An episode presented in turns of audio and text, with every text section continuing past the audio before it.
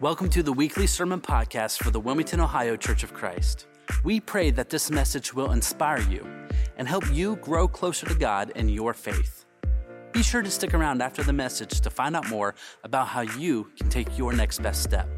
Enjoy the message.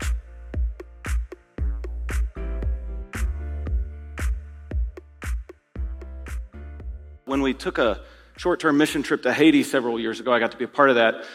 Um, we were on a plane getting ready to go, uh, and our job was to um, help build a home. And I sat next to a guy, and he said he hated missionaries going into countries. And I said, What's going on? Why? And he said, Well, you missionaries, you show up and you throw a bunch of money at somebody and you and you teach and then you leave and you leave them worse off than how you found them.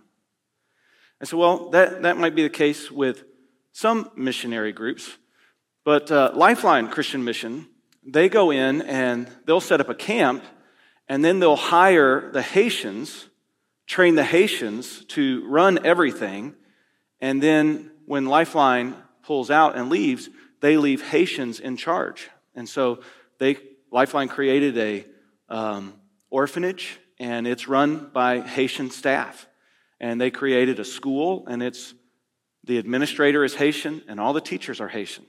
And they have a compound where short term missionaries like me stay, and we're told what to do by the Haitians who cook, cook, who are hired and cook breakfast, and they take us out to the camp, and the Haitians are building the house, and the Haitians are doing everything. And that guy said, Oh, well, that sounds pretty good. One of the things that we found on the trip was the Haitians, they were doing everything for the compound Lifeline Christian Mission. And one of the things they would do is they would make bricks. And they would scoop the sand together, and they would scoop the gravel and the, the mortar, and they would mix it. They'd put it into the frames, they'd let it dry, and then they'd shake the bricks out. And then the Haitians would all gather around and they'd take the bricks to the work site. And then as a group, what we would have to do is we would have to get in a long line and we would hand the bricks for the building one by one in a train all the way to where it needed to go. They would pile it, they would bring this huge pile of bricks, and we had to build a train of people to transport the bricks, bricks to each work site. Here's my point we all work together to build these homes. And when the earthquake came and when the hurricanes came, the Lifeline Christian Mission built homes that were built by Lifeline Christian Mission Haitians. Those were the homes that stayed up, they didn't fall. Those were the homes made by Haitians, built by Haitians, and they let me come in and like put a little plaster on. They laughed at us because we were kind of weak and out of shape, and they were building these homes. But they let us join them. When we work together and we build homes together in a foreign land or here, it just seems to last. It just seems to get people involved. And it can even convince the skeptic that what we're doing is good. Spiritually, spiritually as we tell others about Jesus Christ and as we lead people to Jesus and as we become the church, we are not called to do it alone, but we are called to build it together to make the biggest difference. And we're going to talk about that today out of Acts chapter 5. Let's pray. Lord, as we uh, look at Acts chapter 5 once again today for our vision, would you just continue to build into us this purpose for us that we are called to obey and be your church, called out ones sent on mission. Lord, we meet together as a church and then we go and are the church. Lord, we are your called out ones, and Lord, we are obedient to your mission. Lord, would you help us today and change, change us to give us this desire to work together? It's in Jesus' name I pray. Amen. In Acts chapter 5, we read these, this verse. and we have read it for several weeks. Day after day in the temple courts and from house to house, they never stopped teaching and proclaiming the good news that Jesus is the Messiah. In the first week, we kind of did an overview of that passage. The second week, we talked about the importance of meeting together in a large group. Day after day, they met together in the temple courts. Large group, we said, is kind of like our church gathering. And we said, don't be confused. The word church means meeting place where you bow to your Lord. And the word church that Jesus used meant called out people that were gathered together to be sent on mission. So we want to be the called out people. We gather together as a church for church, but we want to be sent on mission as the church too. Then last week, Jacob talked about the power and importance of small groups. How we have to not just sit in rows, but we have to get in circles and hold each other accountable, help each other grow, and love on one another.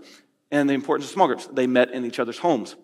Well, today I want to talk about the evangelism part, the good news part. Now, in this passage, it talks about the teaching, the training, the discipleship, and the evangelism. And we mentioned in the very first sermon that we have to evangelize and emphasize that because we have a tendency just to be inward focused. But today I want to talk about the good news of Jesus Christ, the evangelism part.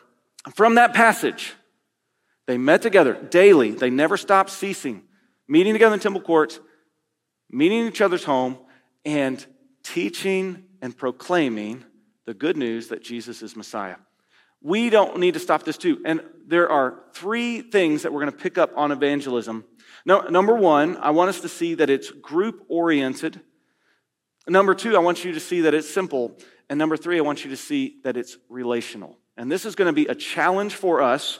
Um, I know in the order up there, I had uh, group, I had simple, relational, group oriented, but I want to start with um, relational right now. Evangelism is, I mean, I want to start with group oriented right now. Evangelism is group oriented. Notice in this passage that they is a plural.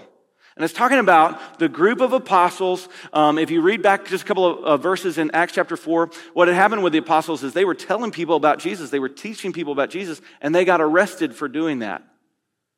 And then after they were arrested, an angel let them out of prison. So when the guards came back to get them, they didn't find them. And they said, Whoa, they're teaching again. So they were arrested again. And the Sanhedrin, the ruling order of people in that area, they said, We need to kill these guys. One of them spoke up and said, Well, maybe we shouldn't kill them. And so they decided to beat them instead and said, Do not teach in the name of Jesus. So, what did they do after they got out of the beating? They went and started teaching again. But I want you to know it's a plural, it's they. They went into the group. They went into the homes. They taught the good news of Jesus. This is group oriented. Evangelism, if we could get our minds around this, evangelism means telling people about Jesus. Evangelism is a team sport. We are not supposed to do it alone, although we should be able to communicate it in a one on one situation. We, we need to take the pressure off doing it alone, and we need to start doing it together as a they instead of individually. I'll give you an example of why. I meet in a prayer group on Sunday morning. I'm going to just list off and tell you a little bit about the people that meet during our prayer time. Ron is a little bit older than me, but when we took karate, he's a lot older than me. Let me just say it. He's a lot older than me. He could outrun me and outlift me, and every time I say punch light, he would hurt me. Ron has the life experience of being a widow. I don't have that experience. A widower. Barb, who is also a widow, she has a life experience of being a grandmother helping to raise her great granddaughter. Becky has the experience of being divorced and deals with chronic pain that I don't know about. Steve is a farmer. Farmers know how to do everything. If you're a farmer, you have to know how to do crops, you have to know how to do electric work, you have to know how to do plumbing work, you have to know how to do veterinarian work, you have to know how to work on vehicles as a mechanic. Farmers know how to do everything. Janet has lived all over the world and currently has her granddaughter that came to live with her. Brenda is a former nurse. Now, let me ask you this. If I was going to lead somebody to Christ and I was going to say, hey, you need to know about Jesus. And see, evangelism, teaching somebody about Jesus, isn't just like telling somebody about Jesus and then leaving them. Evangelism, teaching them about Jesus, is telling them about Jesus and then helping them grow up in Jesus. I know how to type fast. Let me put this down. Dale knows how to type fast. Okay? Now, out of this group that I just mentioned, Ron with experience that I don't have, Barb with experience that I don't have, Becky with experience that I don't have, Steve who knows how to do everything, Janet with experience I don't have, Brenda who's a former nurse, and Dale who types fast. If you were going to lead somebody to Christ and you wanted to grow them up in Jesus and you wanted to keep them growing like a, you know, when you come to Christ, you're a child and you need to grow up in maturity. You need to learn how to do life as who do you want teaching your friend how to grow up in Christ? People with all sorts of life experience or a guy who knows how to type fast? See, when we invite people to Jesus, what we need to do is invite them into our family, our group, so that all of us train the new person in Jesus. Isn't this a wiser way to do evangelism? If, and it takes the pressure off. See, I know some things about the Bible and I know some things about Jesus, and I can train a new person in how to follow Jesus in some areas. But Ron, Brenda, Barb, Becky, Steve, and Janet, they know how to follow Jesus in some areas that I don't. They know how to trust Jesus in some events in their life that I don't have experience in. And so when we invite somebody into our group and we pour into them the way of following Jesus, we get to pull from everybody's experience. And now it's no longer just pressure on me to lead somebody and help them grow up in Christ, but we all do it together as a group. See, there's a reason why they went into the temple courts and they went into the homes and they kept teaching and proclaiming the name of Jesus. Because every single one of the apostles was gifted in a slightly different area of life. Even though they were all talking about Jesus, even though they were all training about Jesus, they needed all of the experience of the church, the called out ones, gathered together, sent on mission to lead people to Jesus. There was about 12, there were 12 apostles. There were 120 disciples of Jesus. They led 3,000 people to Jesus and the number just kept growing from there. Well, you lead 3,000 people to Jesus. You can't just leave them there with, here's Jesus, go on your way. No, you have to keep training them. That's why every day they kept training them. Well, imagine if there were 12 apostles that were doing the training and each apostle met with 20 people at a time. What's 20 times 12? Anybody? Over 200. There were 3,000 people. So if you're doing 200 people a day teaching, but slightly over 200 people a day, then how long would it get to train 3,000 people? Just a little over 10 days, right? But you're not just training them and leaving them, you're training them on how to teach others. So the whole group is doing it. See, if you if you give a man a fish, you feed him for a day, but if you teach a man to fish, he can eat for a lifetime. But if you teach that man how to teach somebody else how to fish, everybody eats. Let me say that again. If you lead somebody to Christ, you might save their soul if you give them Jesus. And if you train them how to be a disciple, they're going to have maturity and growth. But a true disciple is somebody who learns and goes and teaches somebody else how to follow Jesus. We can't just teach, here's Jesus. We got to teach, here's how to do life with Jesus. And it needs a whole group of people to do it in a healthy way. Evangelism is group oriented. It's not just group oriented. We need to know one other thing about evangelism to take the pressure off of us. God gives growth. This is really important. Steve, do you have any control? And Jeff, I see out there both, both uh, farmers. Do you have any control on whether the corn grows or not? No. But you have control on whether you plant and water it and put the right fertilizer on it, right? Get it out on the right time. See, we don't have any control if somebody grows in Christ. What we have control over is whether we're faithful to obey. See, we can plant seeds of faith. We can tell people about Jesus, but we don't have any control whether they grow in Jesus. We don't have any control whether they believe. I can tell you about Jesus, but I can't make you believe. And I can't grow you in the faith, but I can give you the tools that you might need so you can grow in faith. And we can do it together. So I'm going to teach you how to read the Bible, and I'm going to teach you how to figure out how to read the Bible by yourself and in a group. I'm going to teach you to pray. I'm going to teach you how to pray in a group, but I can't make you read the Bible. I can't make you pray. I'm going to teach you how to tell other people about Jesus, but I can't make you tell other people about Jesus. The growth that happens spiritually, my voice just cracked. I'm just hit puberty. Yes.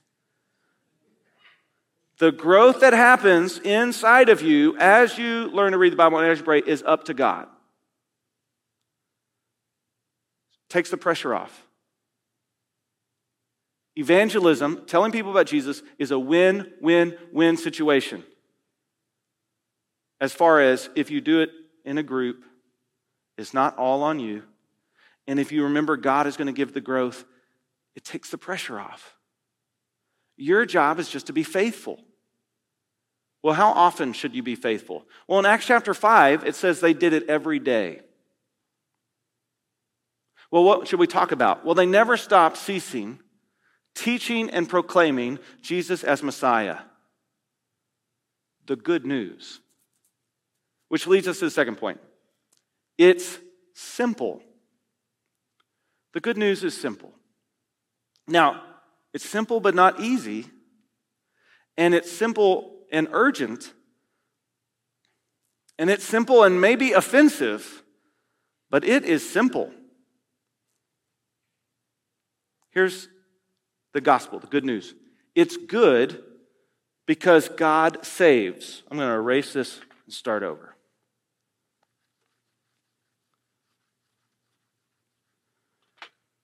It's simple and good because God saves. He's the one that gives growth. He's the one that removes spiritual blindness so that we can see and understand. God saves. That's simple. God saves sinners. That's good. Because the scripture says all of us are sinners. And so when you want to tell the good news about to somebody, you have to include information about God, you have to include information about people. All people are sinners. You have to include information about Jesus, who he is, and what he did. And then you have to include information about how we're supposed to respond to that information. And it is simple. It is simple. But it's not necessarily easy to follow, it's costly.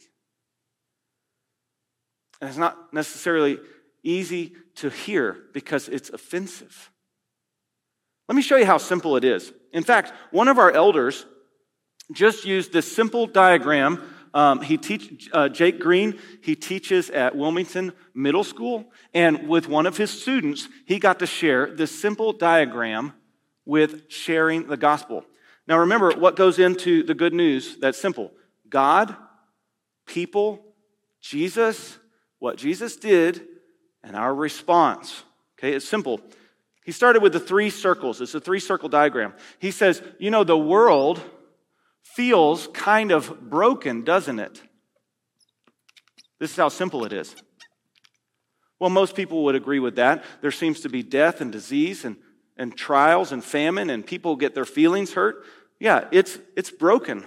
This is not a good place. And you say, well, was it always meant to be that way?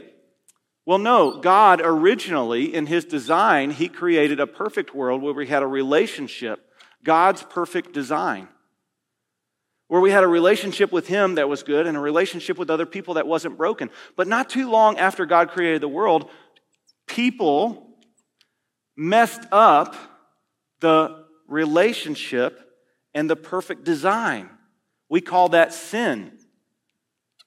And that sin, that bad thing that we all have participated in, anybody ever been selfish? Anybody taken something that didn't belong to them? Anybody ever say something to somebody else that they regretted? Yeah, that sin actually destroys the perfect design and causes the brokenness. This is simple. But this part is offensive. This part's hard to hear. It's simple, though. And so, how do we get out of brokenness? Well, God decided to send Jesus. Jesus never sinned. He never participated in that brokenness. Jesus is our King, our one, our Messiah that was sent to come save us. And He came down to be on this broken world with no sin so that He could save us and restore our relationship. And He did that by taking the punishment we deserved on the cross and dying for our sin. And after three days, he rose from the dead to prove it's all true. See, this is simple, but it's costly. How do we respond to this? Well, the Bible says we need to believe that this is true. Jesus died and rose again. And we need to entrust ourselves to this. It says we need to turn, or repent is the Bible word, turn from the brokenness and follow Jesus. Turn and follow. This is the costly part. Turning and following is costly. Uh, just to take a quick break from this, we have to teach the costliness of it. We have to teach the offensive part. There was a man who started attending church here not very many weeks ago and it seemed like he was all in and all connected. And then I asked him, Why haven't you been back? And he said, I live for people to give me praise, and you weren't giving me enough praise for how awesome I am. So I'm offended and I'm leaving and going somewhere else. Okay?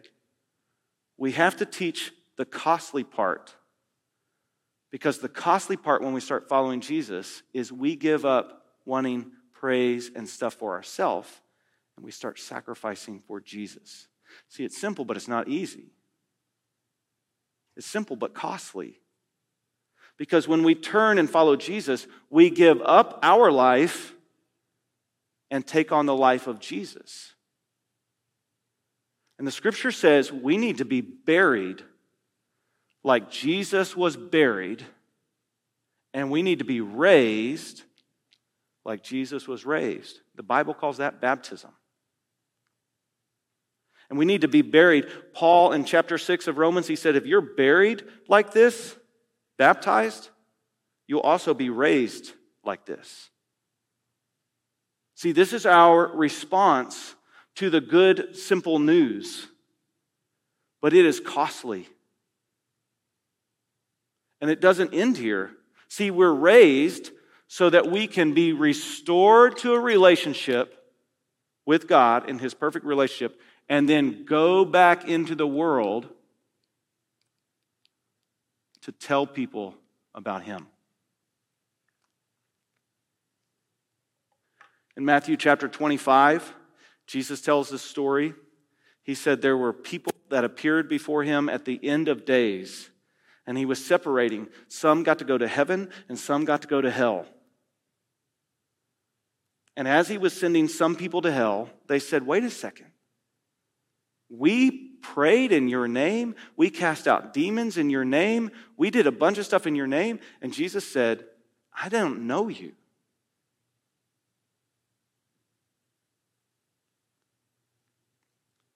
And I wonder if the people who did miraculous things in the name of Jesus never turned from their old way to follow him. They never died to self to take on the life of Christ. They never went back into the world to bring people to a real relationship to Jesus. See, it's simple. Jake Green, one of our elders, told this to a, middle school student. They just picked it up. It's simple, but it's not easy. But it is urgent. People are dying every day. And they're dying without hope, they're dying without a Savior. They're dying and going to hell. And it's our job as a church to give this simple explanation about the good news. See, it's good. God saves. And it's news because there's a lot of people, even here in Wilmington, that have never heard it.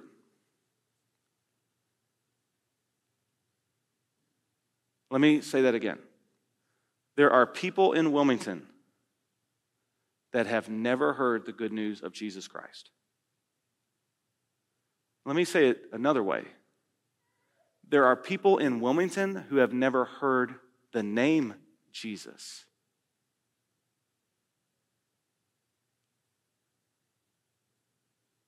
When we stand before the King, and he's separating people to hell and to heaven.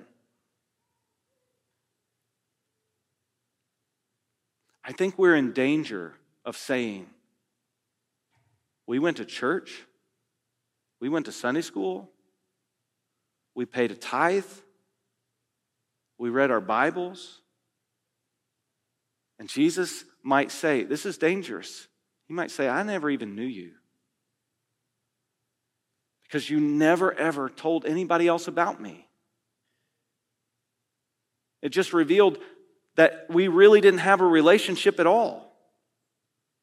I made no change in your life at all. I didn't know you. See, it's simple, but it's not easy and it's costly. Would you pray for my friend to know that he's not supposed to live for praise for himself, but to glorify Jesus? And would you pray for me that I teach that so clearly that nobody else ever comes to Jesus through this church and through this ministry that thinks it's about them and not about Jesus.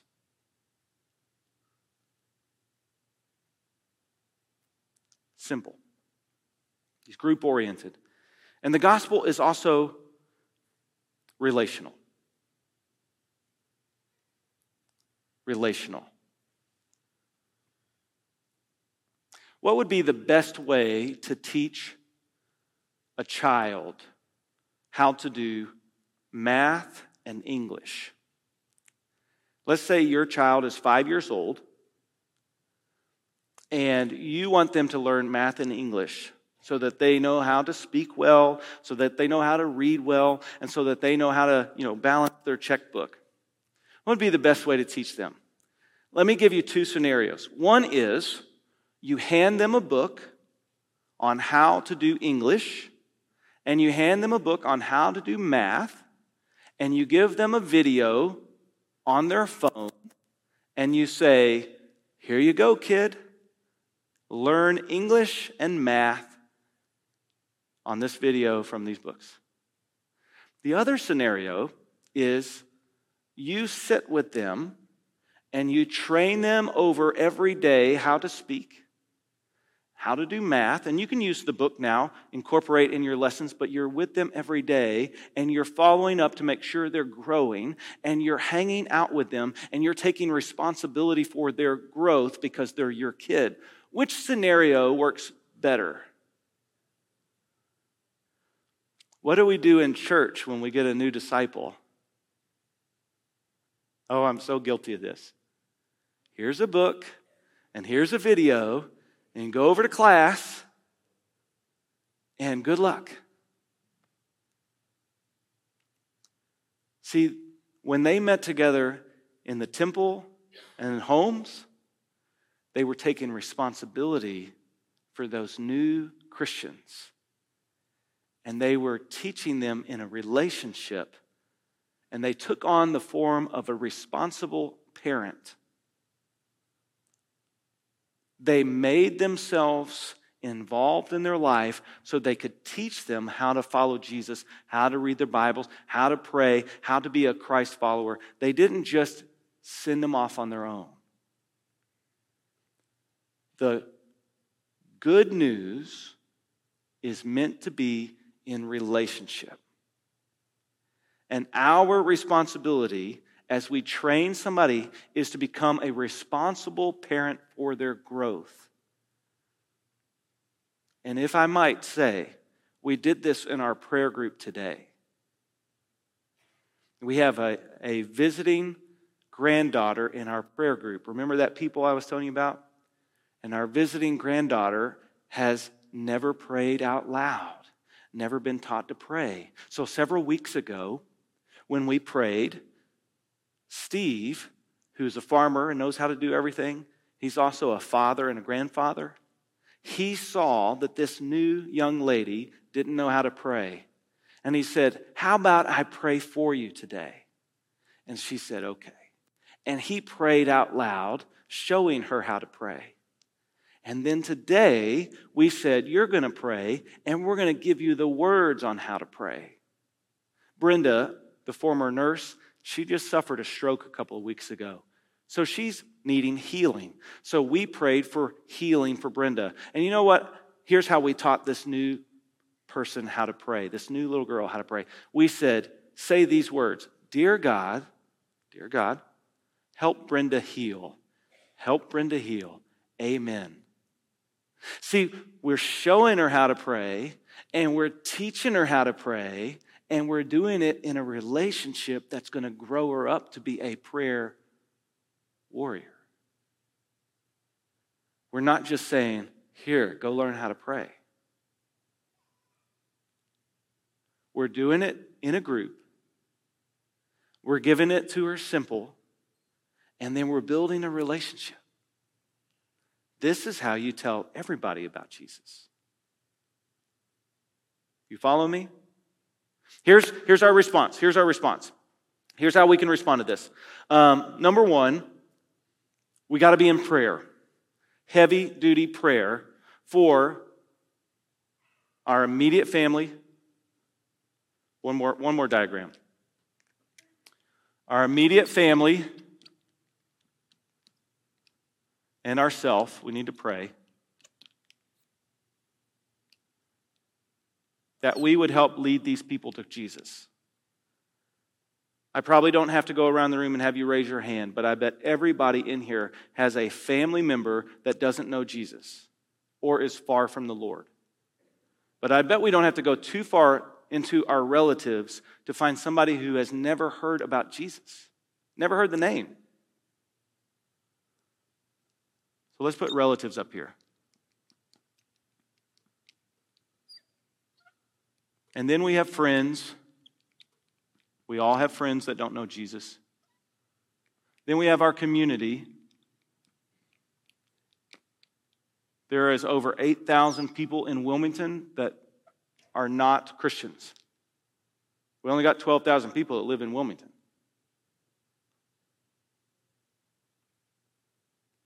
It only takes like 10% of the population to make a dent, a huge difference. It only took 120 people in the first church, the outpouring of the Holy Spirit, where God saves, they just had to tell people about Jesus, and God saved 3,000 people from 120. We got about 120 in this room. If we all went and trusted that God saves, and we all just told one person about Jesus, God might do 3,000 people in Wilmington. What would that do to our community if 3,000 people all of a sudden got saved out of 8,000 that doesn't know Jesus? Then pray for our nation, and pray for our world. But why don't we just start with our family and friends? Why don't we just make it simple? What kind of difference would it make if we began to pray for our family and friends, and we got our small groups to pray for our family and friends, and we told our small groups, here's the people in my life that doesn't know Jesus. I want you to pray for them that God would take off their spiritual blinders, that God would grow their faith, that someone somewhere, maybe it's me, would tell them the good news about Jesus Christ and they would make it as simple as possible, but they would do it in an urgent way and they would do it in a careful way. They would do it in a loving way so that they could be saved. What would happen in our community if we just did it with our friends and family? First, we need to pray. Second, we need to be in agreement to be discipled. So, the guy who came that um, is now no longer attending, we never had this agreement established that he was going to allow himself to be trained. Well, you can show up here at a church and without the agreement that you're going to allow yourself to be trained. What that agreement means is you're going to put somebody in your life that helps train you up to be in the Lord. And it doesn't matter if you've been going to church for a week or you've been going to church your whole life and for years and years and years. We all need more training to grow up in Jesus. And so you have to be in agreement to be discipled, and then you have to have somebody help disciple you preferably in a group, preferably in a relationship.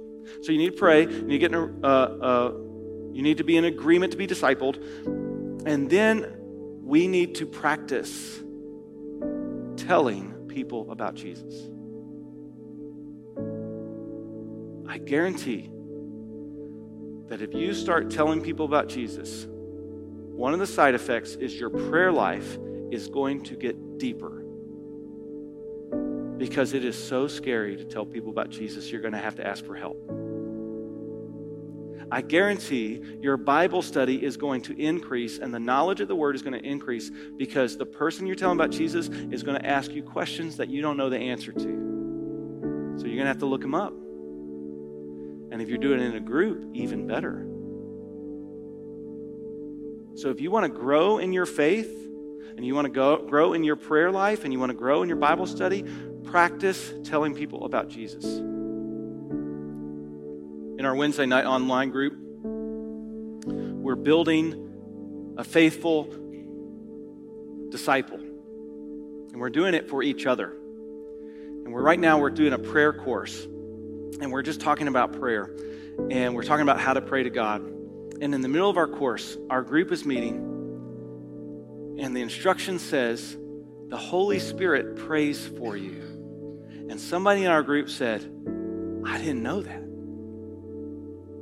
And somebody else in the group said, Yeah, that's something, that's one of the blessings of being connected to God. The Holy Spirit prays for us and can continue to grow for us. In fact, you don't even have to say the right words in prayer because the Holy Spirit is going to take your words and make them right with God, and you'll be right with God because the Holy Spirit's praying for you. And then somebody else in the group said, Oh, let me tell you how awesome it is. Jesus is praying for you too. Blew their mind. See, we were building that faithful disciple together as a group. And we got to tell them about Jesus together as a group. And it was so simple and it was so powerful, and we did it together where there's no pressure on any single one of us. And that person is growing more faithful and stronger in the Lord because of the group that we were doing it together in. Don't you have family that needs to be in that kind of group? Don't you have a friend that needs to be in that kind of growth setting? Don't you have people in your neighborhood, in our community, in Wilmington, that are just one invitation away from having that same mind blowing experience about the good news. What? Jesus prays for me? That's good news. What? The Holy Spirit is going to take my words? I don't even have to have the right words.